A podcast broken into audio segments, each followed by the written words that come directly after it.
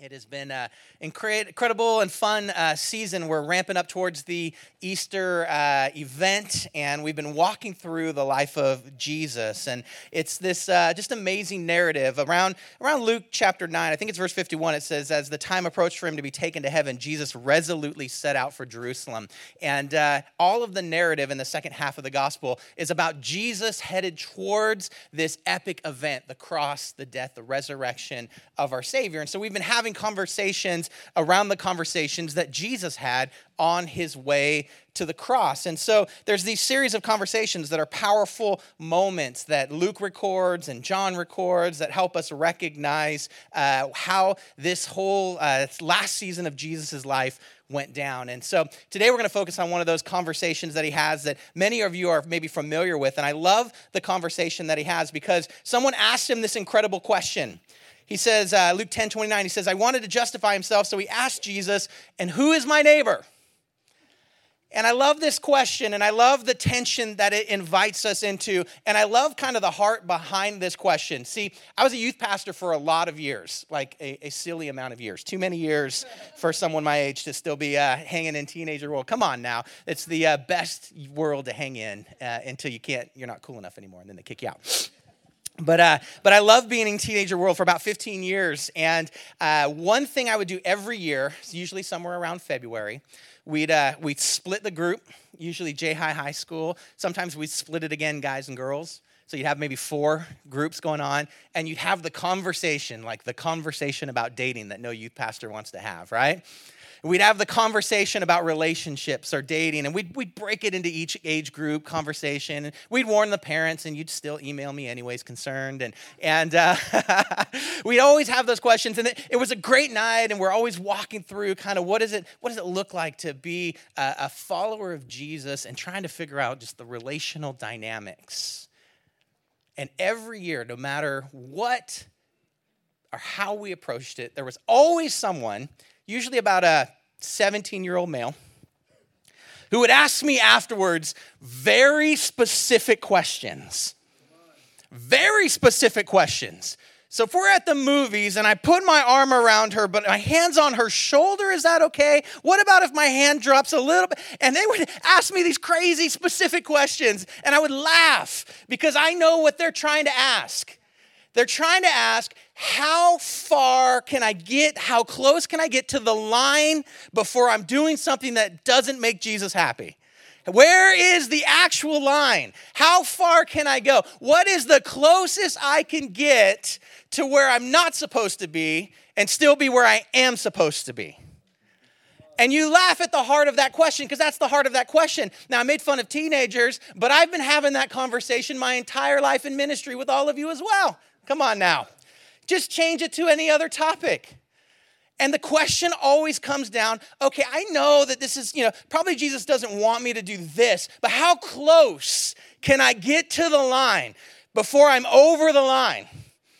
And this is not a new phenomenon for people who were around Jesus. As a matter of fact, the heart of this question comes from someone who is trying to do the same thing. They're basically trying to figure out, you know, I want to get you on the record giving me permission to do what I already want to do. Yet we recognize that that was never the heart of Jesus. As a matter of fact, Jesus hardly ever answered any questions like this without answering with a, another question that was really going for the heart of the question, which was the heart of the person saying what is going on in the heart of a person who's trying to figure out how close I can get to disaster instead of how do I move away from disaster and towards the heart of Jesus. And that's the kind of question that we're faced with today. And so, in that context, this young man comes up to Jesus and he says, Who's my neighbor? And we got to define neighbor here for just a second because neighbor is a strange concept. Could you be my, would you be my neighbor? And all the teenagers were like, What? What is a neighbor? Well, the dictionary tells us it's a noun. It's a person who lives near someone else, near another. Or maybe it's just a person or thing that actually is near another thing. So you might live near, or maybe you just is near. Right? Your neighbor might live near, or maybe he just is near. Or it says one fellow's human being. Well, that's pretty general. A fellow human being becomes instantly a neighbor. Are you kidding me, dictionary? It says to be genu- generous towards one's less fortunate neighbors. Or it's just a person who shows kindliness or helpfulness towards his fellow human, to be a neighbor to someone in distress. See, I think we capture part of the answer by looking into the dictionary, but part of the answer is simply that being a neighbor is always about proximity. Who's in your path? Who's near? Who's close? Who's around you? And so this young man approaches Jesus and he wants to know who's my neighbor?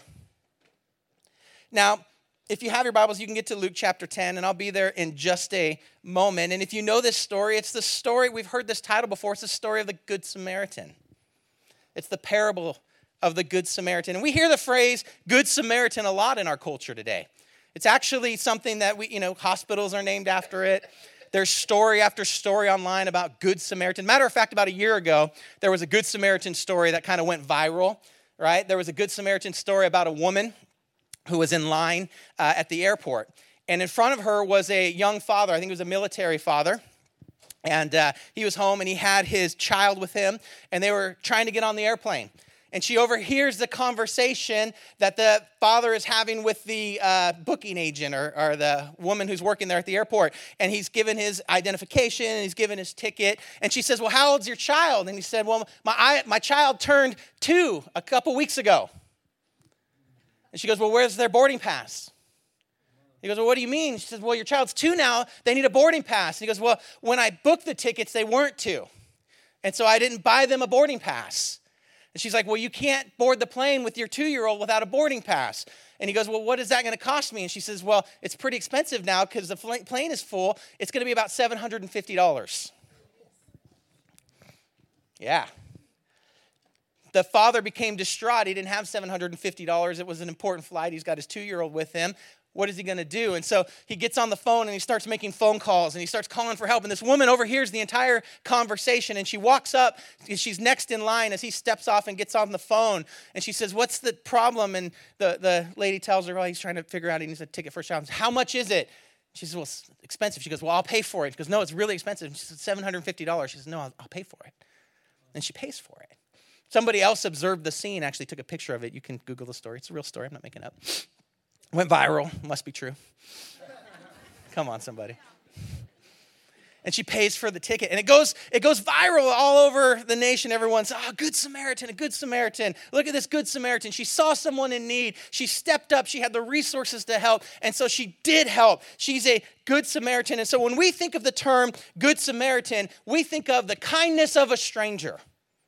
That's a good Samaritan act, right? Anytime someone is kind towards a stranger and makes somebody else their neighbor, they're a good Samaritan. I think that is part of the truth of the story that Jesus is about to tell, but it falls way short of the entirety of the story.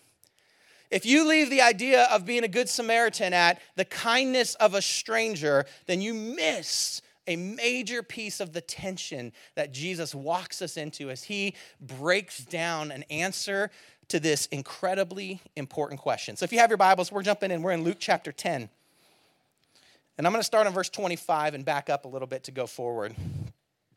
Jesus, we know in Luke chapter 9, is resolutely moving towards Jerusalem. He's headed towards, he wants to celebrate Passover there with his disciples. He understands the triumphal entry. Come on, it's the fullness of time. It's almost time. If he doesn't get there in time, the rocks are going to cry out. There is a uh, Hosanna getting ready to break out on the road, on the path while he's there. He knows that's coming. He knows then what's going to happen to him. He's been telling them along the way he's going to be handed over. They're going to kill him, and in three days he's going to to raise again. And they don't believe him. They don't understand. They, they aren't sure what he's talking about. But he's on the road and he's on the path and he's on the way and he's having important conversations along the way. And in Luke 10 25, it says, on one occasion, he's on his way to Jerusalem. It says, an expert of the law stood up to test Jesus. Now, this tells you the heart right here.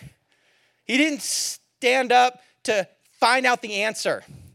He, stand up, he stood up to find out what Jesus was going to say the answer was. He stood up to say, Give me permission to do what I already want to do. This was a test. This wasn't an authentic question coming from a genuine place. However, he does ask an incredible question. He says, Teacher, he asks, What must I do to inherit eternal life? Now, listen, I've had conversations with people. You know how you have the conversation, if you could have any superpower, what would you pick? And it tells you kind of about that person's personality. This is one of those other great questions you can ask. If you could ask Jesus one thing and just get an audible answer from him right this moment, what would you ask? That's a great question. And this guy nails it. If you had one chance to ask Jesus one question, this is a phenomenal question to ask. Jesus, what is what you are requiring of me? So that, come on, I have fire insurance. I'm going to the good place, right? That's how he frames it. What do I have to do so that I know that I can inherit eternal life? Now, it's hilarious that he uses the word inherit because what do you have to do to inherit things? Someone just needs to die, right? That's really all there is. You're not usually like a list of things that are your responsibilities for an inheritance. It's kind of an ironic way to place and frame the question. Pretty much your existence entitles you to whatever your inheritance is, unless you do some horrendous offending. That's a whole other message.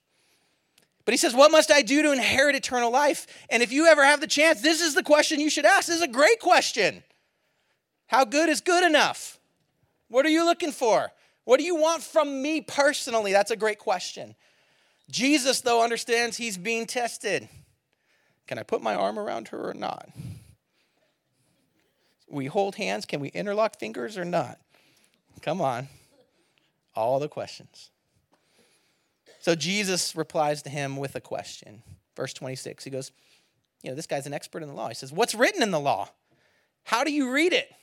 He says, you're, you have the title of expert in the law. You're a scribe. You've, you've spent your life studying the law, and you're coming to me asking me what it says? What's written? What have you seen written in there? And so he answers. And he nails the answer here. He says, You love the Lord your God with all your heart, with all your soul, with all your strength, and with all your mind, and love your neighbor as yourself. He crushes it. He scores 100 on the test. He already knows the answer to the question he's asking Jesus. This is not to find out the answer to the question, this is testing Jesus. It says, Love your neighbor as yourself. And Jesus says, Nailed it. Crushed it. A plus. You have answered, verse 28, correctly. Jesus replied, Do this, and you'll live. All of us need to hear that. Jesus said that's the whole thing. Love God with all your heart, strength, soul, and mind. And love your neighbor as yourself. And Jesus like, that's the thing. That's the whole thing. That's the summation of the law. That's the total of what is required of you. Just do that, and you will live. Verse 29. Here's where our tension walks in. But he wanted to justify himself. Some guy, ah, you know how hard it is to quit when you're ahead? You got the A. You got the A plus. You're like a footnote in the story at this point. You're a happy footnote. You're like, yeah, this guy walked up to Jesus, asked the question, nailed it. He could have gone down in history with like the A plus star. We'd be referencing this guy as awesome for thousands of years, but here comes pride. I'm more special than most. Let me make sure you're talking specifically to me, Jesus. He wanted to justify himself, so he asked Jesus, um, excuse me, further question, follow up. And who's my neighbor? Who's my neighbor? He went from the best question you could possibly ask just right over a cliff. The who question, seriously, is the question you go for. You could have asked the what question. What do I have to do to do this well? That's a great question. You could asked the why question. That's a less great question, but it's a good question. Why, Jesus? Why is that important to you? Why do you care about that? That would have been a great question. You could asked the when question. How often? Do I have to think this way? Is it all the time? Is it some of the time? Is it every single situation? All of those are great questions. You could ask the how question How do I actually do it? What does it look like loving my neighbor? What does it look like loving God with all my heart, soul, mind, and strength? We're always asking that question. Those are great questions, questions to ask Jesus. The who question is the wrong question. Why? Because the who question says, wait, wait, wait, wait, wait. That sounds like a lot. That sounds like too much. Can you narrow down who I actually have to care about? Can you, can you give me who the insiders versus the outsiders are? Can you make sure I don't waste my time, energy, strength, resources loving on someone that you don't care if I love on? Can you narrow who my neighbor is? He tanks with the wrong question. Can I interlock my fingers when we hold hands? Tanks with the wrong question. And in response, Jesus tells a story. Now, it's important to note that this is a story. This isn't uh, any indication this is based on fact. Um, it's just a parable, it's a teaching point, it's an example. It could be based on fact, it could be loosely law and order, loosely based on facts, right? We're not sure if it's based on facts. Many people, when they read this, they want to um, put an allegory into every point and say that every character represents another thing.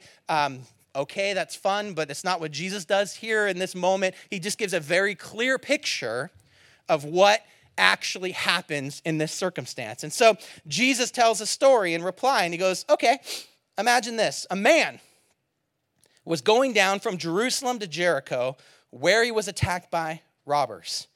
They stripped him of his clothes, beat him, and went away, leaving him half dead. Now, this tension of this story would make a lot of sense in their context. In our context, it don't, doesn't always make a lot of sense. Later, I'll kind of give you a, a version of the story that maybe makes more uh, sense in our context. But you got to understand a couple things. There is a road that goes from Jerusalem to Jericho, and it's 17 miles long and it drops about 3,000 feet in elevation in those 17 miles. Here's a picture of, uh, of that road, uh, kind of today, how it looks, right? It's uh, so this is modern picture, obviously, right? I don't have a 2,000 year old JPEG I could put up here, right? But you can see, even just driving this right now looks a little bit treacherous, right? There's a cliff on the other side. It's not done very well. It's not the road you really want to be on. But you can see it winds kind of through these rolling hills, and there's crevices on the side of the road, and there's uh, blind corners that come around uh, uh, oftentimes. Now, this was a popular road because people had to get to Jerusalem when there's festivals and when there's sacrifices to be offered and the temples in Jerusalem. And so this road got a lot of use, even though it wasn't a very safe or healthy uh, place to be on. It was a hazardous trip, not just because it dropped in 3,000 feet, but with these windy curves and with these crevices and these hiding places and these hills and cracks that people could escape into in the side of the hills. It was notoriously loaded up with robbers and thieves and bandits because you knew people were going to the temple to worship and they brought their offerings and they brought their families and they brought their stuff with them. It was a place where you could lay in wait and waylay people. It was not a safe road. When I was growing up, we had a road like this in my uh, not in my direct neighborhood. I was an Oakland A's fan. And we used to go to the games, and there's a road, it's called Hegenberger. It's not as dangerous as it used to be back in the day. But we would go there to go to Oakland A's games. And if we didn't take the BART train, we would drive with, uh, with my family through there. And there was always a moment where my parents would say, okay, now roll up the windows and lock the door. We're going through the shooting gallery. And we drive through this really sketchy neighborhood. There was a lot of violence. It was just known. People were carjacked there or robbed there. It was a bad area. And it had a kind of a nickname. We called it the shooting gallery. And so this road had a nickname. They called it the way of blood or the path of blood or the bloody road because it was not unusual to see blood on the side of the road where something bad had obviously happened not too far from when you just got there. This is a sketchy road. It was a sketchy place. And so Jesus paints this narrative and he says, There's a man, and he's going down from Jerusalem to Jericho, and he's attacked by robbers. And then listen to the visual of this they stripped him of his clothes, they beat him, and they went away and they left him half dead. Now, it's significant that they stripped him from his clothes in the story that Jesus tells. And the reason is based on his clothes, you could tell a lot about a person. Is he wealthy? Is he not wealthy? His ethnic background might be vis- visible based on the style or the coloring of his clothes, where he's from. You might be able to tell some things, where his, what his general background is. And the reason this is significant is Jesus is painting a picture of a nondescript person. Could be anybody. Could be the wealthiest person in town, the most influential person in town. Could be a, a, a vagrant. Could be anybody. We have no clue, no picture of who this is. We just know it's a human created in the image of God in distress. No biases are allowed to be applied to this state of this man. He doesn't have his clothes. You can't identify him. He's on the side of the road. He's half dead. You can't hear his accent. He's not speaking. Verse 31, Jesus continues to paint this story about neighborly attention. He says a priest happens to be going down the same road. Not unusual. says when he saw the man, he passed by on the other side. This would have been a little uh, offensive in the picture of this. He's talking to a scribe, a religious leader of the time, someone who's absolutely studying the law. And he says, One of your holy people that you respect is walking down the road and he sees the distress. He moves to the other side and says, So too a Levite. Now, this is not of the house of Aaron. This is a Levite who would have, uh, his, his role would basically be a serving role in the church, right? Someone who comes and does service at the church and does a job and cleans up and is active in the temple and says he comes down the road also. And when he comes to the place he sees him, he also passes by on the other side. And Jesus paints this picture of folks who you would say are following the law, are obeying the rules and the principles of God, are able to look at a nondescript person just some guy, and say, nah, we're not going to help. We're going to get on the other side. No reason is given. Maybe it's fear. Some have speculated that maybe one of the ways that robbers would rob is someone would lay on the side of the road and play possum. And so it might be dangerous, it might be risky to engage. Some have speculated that for a priest or a Levite, the, the, op, the, the possibility that he's dead and they were forbidden to touch a dead body You got to think they're going down this 17 mile road. They've just come from the temple, so they're ceremonially clean according to their laws and customs. If they touch him, now they're unclean. They might have to hike back up the road and go back to the temple and perform ritual in order to be clean again. And ain't nobody got time for that. I got places to be, appointments to keep. Come on now. We're not sure why Again, Jesus is just leaving this story open and giving us room to speculate why that might be. The simple reason is this we don't know. We just know that it's not heroic of them and it's not neighborly. Then verse 33 hits and the narrative changes and he says, But a Samaritan, as he traveled, came where the man was, and when he saw him, he took pity on him.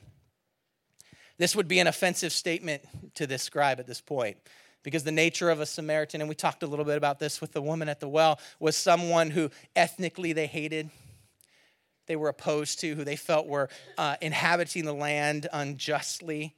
They were manipulating faith and religion in a way that they didn't believe was authentic. They didn't like these people at all. And it says, when he saw him, he took pity on him. And the word for pity here is amazing. The Greek word, it's, it's splanchnizomai, right?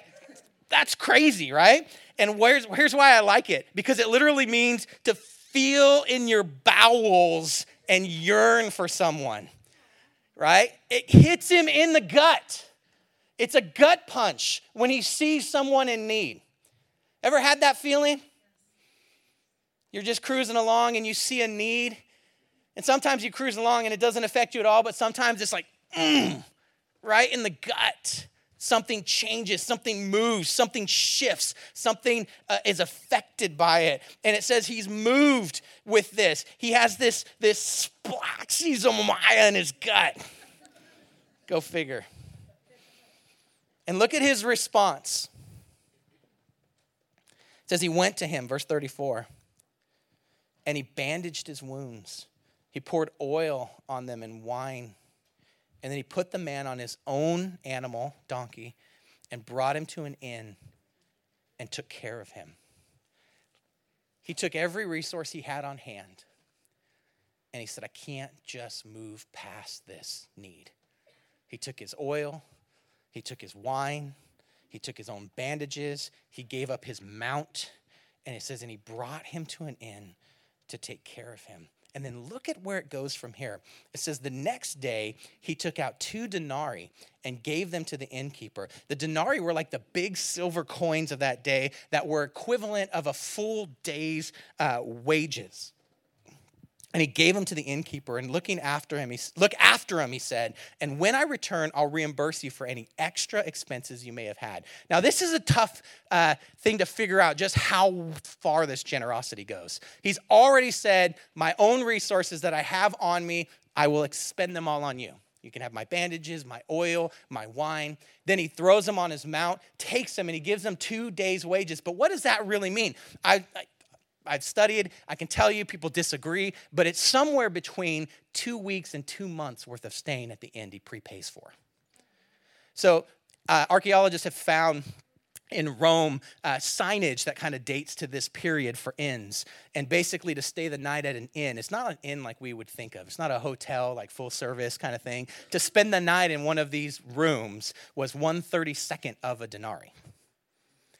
So, two denarii potentially, depending on additional expenses, somewhere between two weeks and two months worth of prepayment for this person who's been near death to recover, to heal up. And apparently, it's a road he travels enough that he has enough relationship with the innkeeper that he can say, Look, if he incurs any more expense, put it on my tab. I got this. Here's my credit card. You got to remember, there's no like filing for bankruptcy back in this time. If this guy incurs a debt and the Samaritan can't pay it, he's looking at real problems.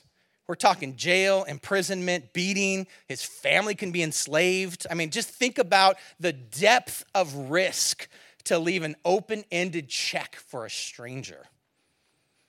This is what he does. You see the picture that Jesus is painting here?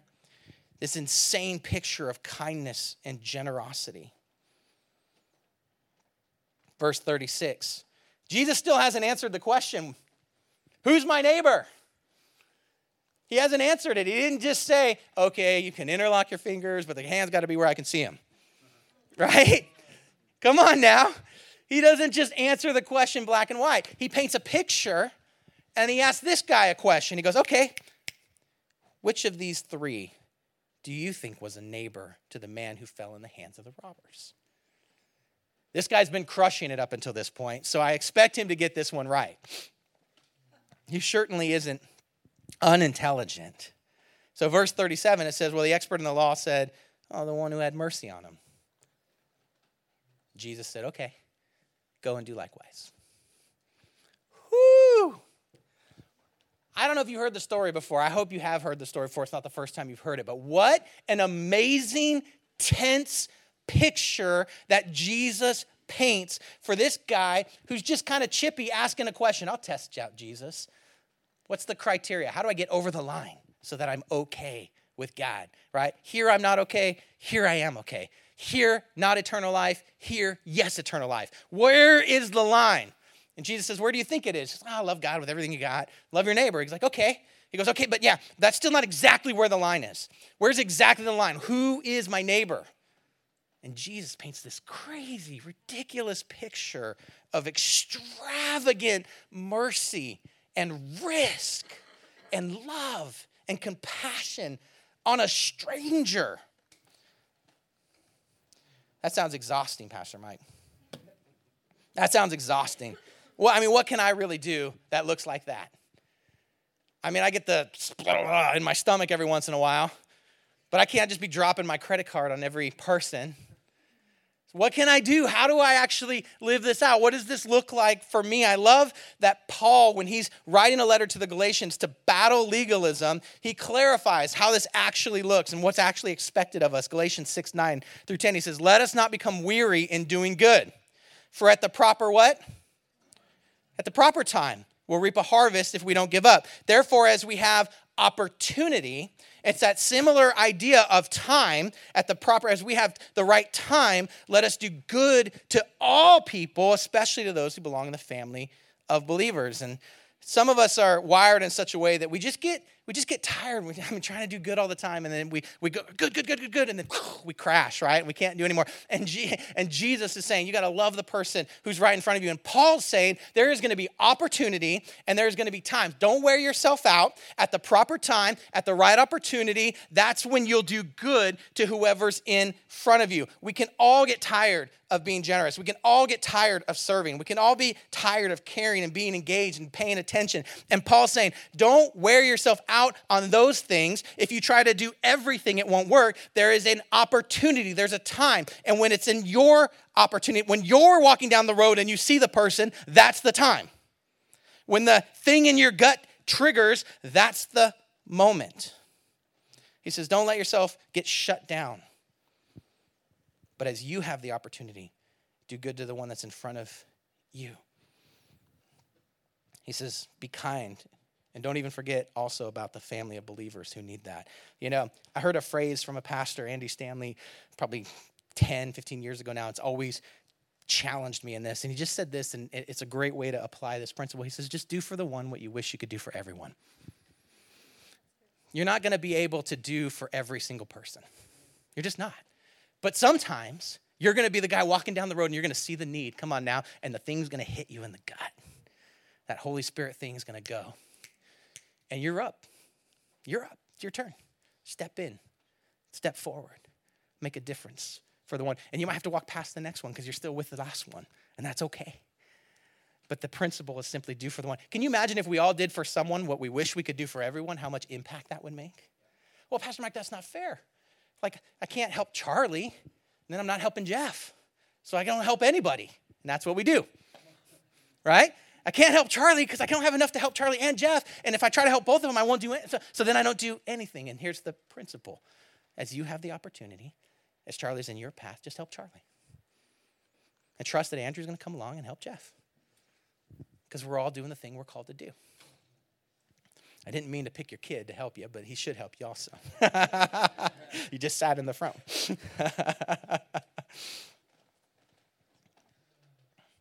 let me ask you the question Who has God put in your path? Who's your neighbor? See, we, we talked about proximity, but it's really about who God put in your path. Let me give you the parable in a modern context. Maybe it'll be easier. Uh, this is not scripture. This is just Pastor Mike putting the parable in a modern context. Imagine cruising down Meridian, going southbound at 5:30. No one's moving, right? Someone cuts over in, in front of someone and it drives them crazy. Road rage takes over, and so they ram them. And the car moves off to the side of the road to deal with this accident. And the, the, the, guy who did the ramming gets out and, and, and sees the guy who cut him off. And he just attacks, wails on him, knocks him down, knocks him out, strips his clothes off, kicks him, leaves him on the side of the road. The car's damaged, it's not drivable. The guy's on the side of the road. The guy who does the assaulting jumps in the car and leaves. Meridian's now at a snail's pace still but at least one lane's moving faster than the other lane, so people start getting over. And down the road, here comes Pastor Mike. And I look over to the side, and here's the guy on the side of the road. He's naked. It's a sight. But I get over into the other lane because, come on now, it's traffic and it's frustrating. I got places to go, and I pass. And after that, one of the elders is driving by, and they see him. And they're like, I can't get in the middle of that. And they get over and they pass by. And suddenly a car stops and a person gets out. And it's not just any stranger, it's an undocumented immigrant from a different faith. And they get out and they risk everything because they don't have the same security that I have or that you have. And they bandage that guy's wounds on the side of the road. They recognize it's going to take forever for help to get there, so they throw him in their car and he bleeds everywhere. They drive him to the hospital, and when he gets to the hospital, the guy he can't even he can't even articulate who he is. They can't get any information, and they're like, "We can't help this guy without some insurance." And he says, "I don't have any insurance. I'm, I'm not even safe for me to be here. But here's everything I have. Here's here's all the resource that I have. I'm going to pay for whatever medical costs he expends, expenses he incurs. I'm going to cover it for him." And so they cover for him and, and they said, Well, we don't know how much it's going to be. And he says, Well, listen, this is, this, is a, this is a card that links to everything I have. You charge until there's nothing left if that's what it takes to help this guy. That's the picture that Jesus has painted here. Do you understand? That's the visual that he's saying. It's not just the random act of kindness of a stranger. That is a good Samaritan, but it crosses a boundary even further than that. It's the intentional kindness that crosses social boundaries and says it's worth it to help the one. And Jesus paints a picture and says that's the kind of risk and that's the kind of intentionality it's going to take to truly love your neighbor. And if that isn't part of your picture of what a neighbor is, you've missed the heart of Jesus. You've just missed it. If your neighbor only fits a certain profile, then you've missed it. Jesus is loving your neighbor like yourself is going to be way harder than just helping someone who it could have been me. It's more than that. It's having a heart and compassion to reach beyond that. A neighbor is really anyone who's in need. The question isn't who's my neighbor, the question is who isn't my neighbor? Jesus flips this story and makes the outcast the hero. And he thinks outside the boundary of our neighborhood, and then there goes the neighborhood. Martin Luther King Jr. taught on this parable. I listened to it, and it was fascinating. He asked a question, and I just haunting me. And he said, The question isn't what might happen to me if I help, the question is what's going to happen to them if I don't. And that's the heart of the Good Samaritan not what's at risk to me. People will judge me if I help this person, or it might cost me, I might be late, or I might be, it might be a trap. It's a trap. I don't know if it's a trap. But what if it's not? What'll happen to them if I don't? And so, as we shift the missional velocity of our church and ask this question how do we change our world? It's going to start by figuring out how to love our neighbor and getting past the who question not getting stuck on the who question. I heard it expressed this way, and, and I love this picture. We're going to identify our neighbor as the person who's across the street, or the person who's over the border, or the person who's around the world. Whoever God puts in our path in that moment. We're going to love the person across the street. We're going to love the person that's over the border. We're going to love the person around the world. And we can't, we can't do it for everybody, but we can all do it for someone couple weeks ago, I had this incredible opportunity to go to Costa Rica, and I told you guys I'd share with you guys a little bit. And just, I'll give you snippets as we go. But one of the places that we went in, in Costa Rica, we went on this missionary journey, and, and uh, it was interesting because the, the point of the missions trip was they wanted to bring pastors so that we could see the work that was going there, so we can get inspired to, to involve our congregations and our body in it. So I want to just give you a little, just a very little taste. And I, I'm going to be honest with you, I didn't take nearly enough pictures because it's kind of weird taking pictures. It's like, here's a selfie of me doing missionary. Like, it just didn't, like, it was a weird place to take pictures, okay? And there was a lot of need. And so I'm gonna give you just a couple, and I apologize, it's not great pictures. But one of the places we went in Costa Rica is a place called La Carpia. Now, La Carpia is significant because it's only about a mile and a half uh, in total circumference, a town that doesn't really, it's not supposed to be a town, okay? It's supposed to be a dump. It's just the landfill. And, uh, and it is right now, in terms of impoverished ghettos, um, it is the number one most impoverished place in all of Central America, is what they, they expect. There's about 40,000 people who live there, 20,000 of them are kids okay? It's mostly filled with refugees from Nicaragua because uh, Costa Rica doesn't have like a standing army or really a border patrol. Like, They don't guard their border. And Nicaragua has had a ton of, since the 80s and 90s, a ton of political uh, uh, ups and downs and coups. And so families and people have just fled. And as they fled into Costa Rica, where they, it's not exactly the place where there's the most resources, but at least it's safe, they have fled to this place called La Carpia. And the reason that they've gone there is because there's a dump and a dump means resources. And I think I shared this, but I, I, we literally saw people jumping on dump trucks to get first dibs on garbage before it got to the dump, fighting over garbage first in line. And so there's 20,000 kids of the 40,000 people in this area, and there's one school, K through six. That's it. And kids go to school for a couple hours a day in shifts because it's just crazy and the missions team that we were there with, Christ for the City International, they actually have a base there. They have two bases there, and they have the only medical facility that serves them, this group. They have a little clinic that, that this woman, she's been there for 30 years, she's amazing. I think her name is Susan, was there. And that one of the bases, they, they have like teenagers that they serve. They have, they have the only grass in the whole city.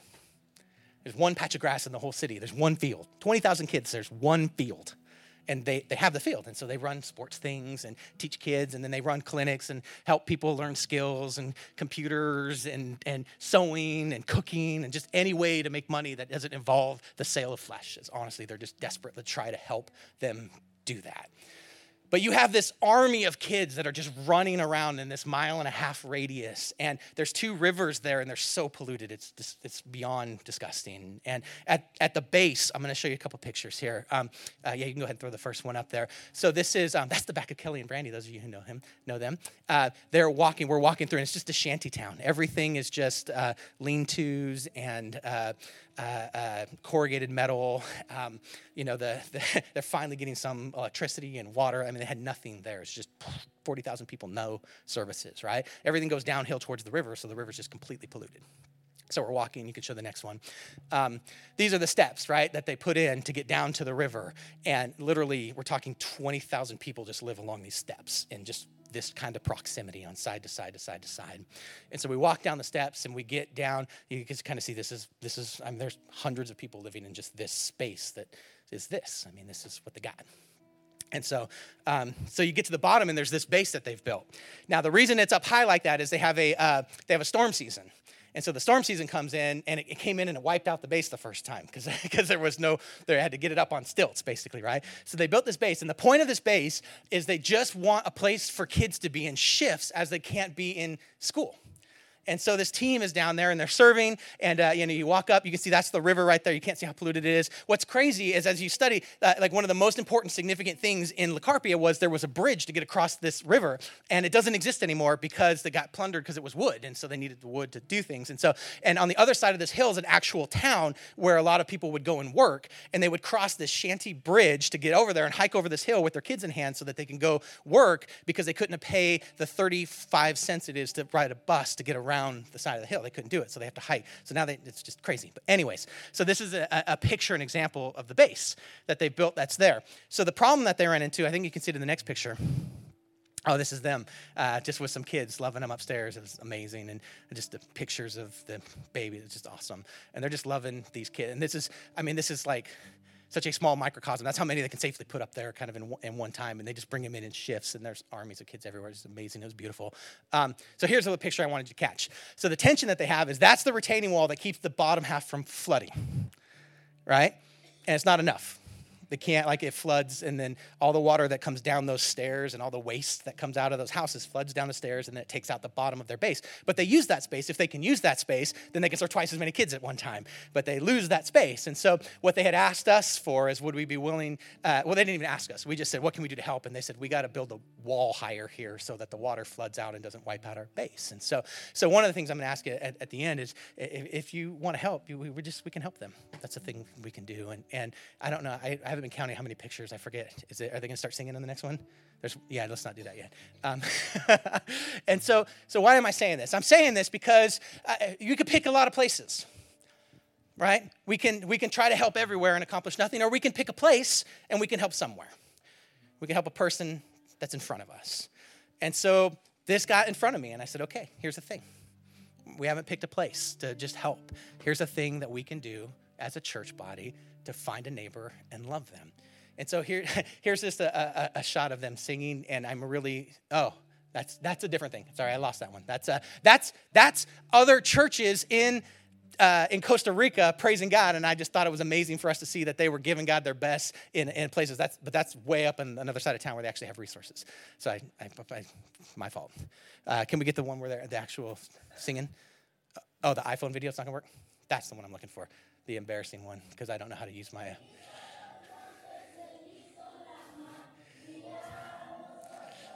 And so this is what they're doing. They're learning.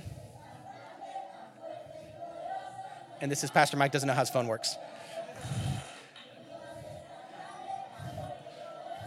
It was new. Anyways, that's the work that's happening up there. I wanted to show you a picture of, of what was going on. And that's just a place. We can pick any place, but there's a place where there was a need. And I just thought that was amazing. So, so here's what we're going to do. Would you stand up? Um, we're going to pray. And I'm just going to challenge you who's across the street? Who's over the border? Who's around the world that you're called to neighbor up with? Maybe it's these guys. And so, uh, so I'm giving something to them. They need about a thousand dollars, and uh, I'm giving something to them. If you want to do that, I'm not going to take an offering. I'm not putting the pressure on you guys, but there's uh, there's envelopes in front of you. If you want to do that, just write Costa Rica on it and put it in an envelope and throw it in the gray box on the way out, and we'll make sure it gets there, and we'll build the wall so that it doesn't uh, it doesn't uh, flood on them. Or if you'd like, Pastor Andrew will be out here at the coffee and uh, he can swipe a card if, if that's easier for you um, over there. And you just want to say, hey, I mean, I'll give him 10 bucks. That's, that's, I can do that. That's a neighbor I'm now aware of. That could be one. Um, I know this church has a history of helping in, in Mexico, and we got a uh, Charlie over here who's got a dream to take us back there to build some things, and we got to make those things happen. And I just, I want to challenge us if we're going to hit the next season and change our world, then we better have our eyes up and recognize who our neighbor is. It'll drive everything else. So, Jesus, thank you for a group of people, a family, a body of Christ that has a heart to follow you. Not to ask what's the bare minimum we have to do to be okay. How do we buy fire insurance? That's not the conversation we want to have. The simple conversation we want to have is what does it look like to really take steps and follow you? And you paint a picture. It looks like not getting worn out doing good things and taking care of the person you put in our path. Not making a judgment about that person, not making a, a, a, an assumption about that person, but simply going over the top in kindness and mercy to demonstrate your heart towards broken and hurting and lost people. And if we got that right, it would change everything. So give us that heart, I pray, in the name of Jesus. Amen and amen.